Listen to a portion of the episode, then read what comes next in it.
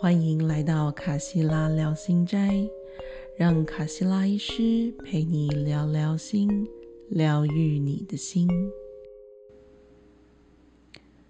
各位听众朋友，大家好，欢迎回到卡西拉医师聊心斋，我是卡西拉医师。在这期故事当中，延续臣服与爱的主题。我们要来分享一个动物的故事。这一系列的动物故事来自于 Nurnisa Inayat Khan 所写的一本故事集。它看起来像是写给孩子们的故事，但是也是写给大人的故事。这些故事有一个很美的前言。是这样的：佛陀坐在弟子们当中，弟子们竖耳聆听佛陀即将要与他们讲的故事。佛陀说：“我的孩子们呀，这不是我第一次以佛的形式来到你们面前，在这之前，我已经来过很多次了。”有时候是以一个纯真的孩子在孩子们当中出现；有时候是以动物的形式成为动物的领导者。我爱他们，就像我爱你们一样。有时候是在大自然当中成为一朵花，即使你们不知道，我也为你们铺好了眼前的道路。接下来，佛陀就开始讲第一个他是猴王的时候的故事。曾经有一只巨大的猴子，他是猴王。他们住在喜马拉雅山的山顶上。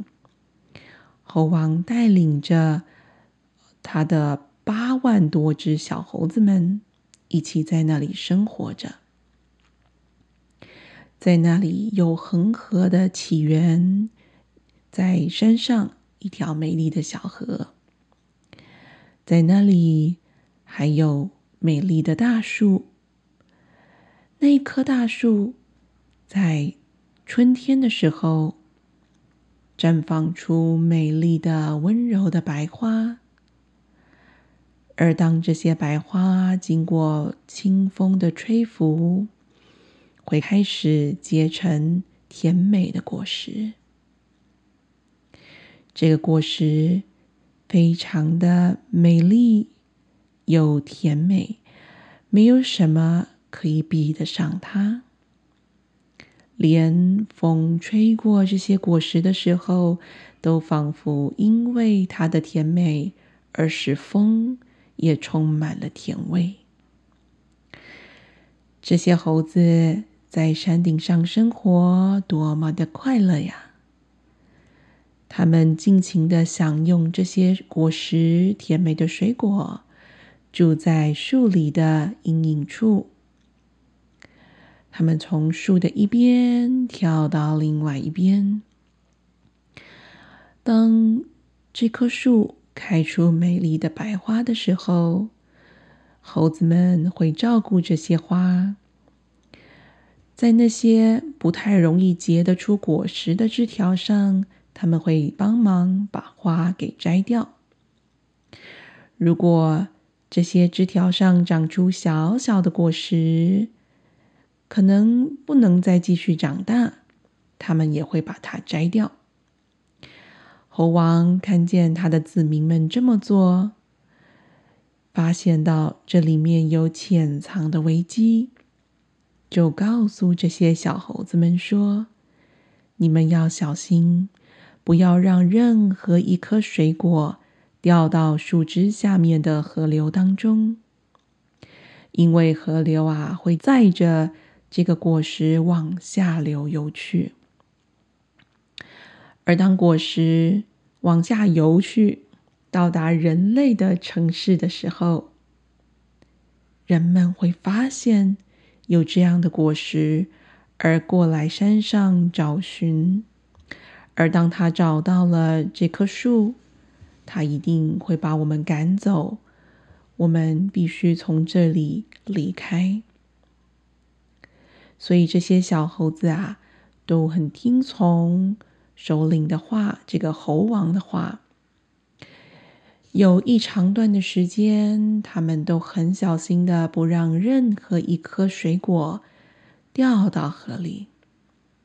但有一天，这样的事还是发生了。有这么一颗果实躲在蚂蚁的蚁窝后面，又被树叶挡住，所以。所有的猴子们都没有注意到它。当它成熟之后，咚的一声，掉进下面的河流，随着河流流呀流的，经过山里面的岩石，经过河谷，流进了当时的大城市比纳里斯，也就是现在的瓦拉纳西。也就在这么一天，当时的国王正在恒河里面洗澡。国王的手下在国王的上游处跟下游处，用很大很大的网子帮国王挡住所有会流过的东西，让国王可以尽情的、安全的在里面游泳跟泡澡。当国王享受着阳光、享受着恒河的时候，这颗水果就悄悄的落入国王手下的人所张着的网子当中。国王的手下看到这颗水果，很惊讶：“哇哦，到底是哪来的一颗这么美的果实？”他觉得这颗果实太美了，太奇妙了，赶紧把它敬献给国王。而当国王看到了这颗水果，他也觉得哇哦，到底是什么样的树会长出这样的果实呀？如此的美，闻起来如此的香甜，因此。国王召来了这附近所有的砍树的工人，一一的询问他们认不认得这是什么果实，以及在哪里才能找到这样的果实。砍树工人们说：“国王陛下，这种果实叫做芒果，它是一颗。”很棒的芒果，哇哦！听到芒果，大家有没有开始流口水呀？砍树工人们说，这样的一种水果，它没有办法在河谷里面找到，必须要上到喜马拉雅山的山坡上，那里的空气非常的纯净，那里的阳光。没有被任何的建筑所掩盖，毫无疑问的，在那里的树才能够长出这样的水果，而一定是有一棵树长在河边，所以它的芒果可以掉到河里，被带到这里。国王觉得，哇哦，太有趣了！这个水果闻起来这么香甜。应该也很好吃吧。于是切开芒果，命令他的手下先尝尝看。而当他手下品尝完，嗯，没事，是安全的。国王也品尝了它，哇，实在是太甜，太好吃了。国王说：“这种水果应该是神的水果吧。”没有任何的事物可以跟它相比。随着时间过去，国王对于这种美妙的滋味越发的思念。白天、夜晚都在想着这种芒果的酸甜滋味。国王好想好想再吃到一次，而且这种渴望越来越强烈，甚至连做梦都梦到有这么一棵树，每一个树枝上都有金色的杯子，装着蜂蜜。装着香甜的美酒，哇！国王受不了了，他说：“无论如何，我一定要找到这棵树，我一定要找到芒果。”所以，他就下令他的手下打造足够强壮的小船，准备向恒河的上游航行。去到喜马拉雅山上，不畏任何的险阻，一定要找到这棵树。当他们准备好启程的时候，国王本人也跟着一同前去。这趟旅程并不容易，他们经过了开满了花。种满了稻谷的田野。终于，国王与他的手下们到达了喜马拉雅山的山坡上。远远的，他就看到有一棵树。这个时候啊，已经到达黄昏，光线不是这么的亮，有点昏暗。在这种昏暗的光线当中，国王与他的手下看到这个树上的水果们反射出金黄色的光芒。哇，就在这里了！但是树上好像有什么东西，有一些小小的黑影在移动着。这是什么呀？国王的手下说：“国王陛下，你看，那些是一大群的猴子呢。”是猴子啊！国王大叫：“猴子居然在吃这些水果！”国王气死了，他下令他的手下把这棵树围起来。不让这些猴子有任何的机会可以逃掉。国王下令，当黎明、太阳升起时，他们就要把这些猴子全部从树上射下来，要把它们烤来吃，配着芒果吃。这些话。经由风吹到了猴子们的耳里，猴子们吓死了，发着抖，找到猴王，跟猴王说：“猴王啊，你警告过我们的，可是有一些水果还是掉到河里，引来了人类。人类来了。”包围住整棵树，让我们要逃也逃不出去。另外一棵树在河的另外一端，这个距离太远了，我们也跳不过去。我们听到他们说，他们要把我们全部打下来烤来吃，怎么办呢？猴王。慈祥的说：“我会救你们的，我亲爱的孩子们，别害怕。但是照我说的去做。”猴王把猴子们安抚下来之后，这个有力量的大猴子猴王就爬到树上的最高的枝条上。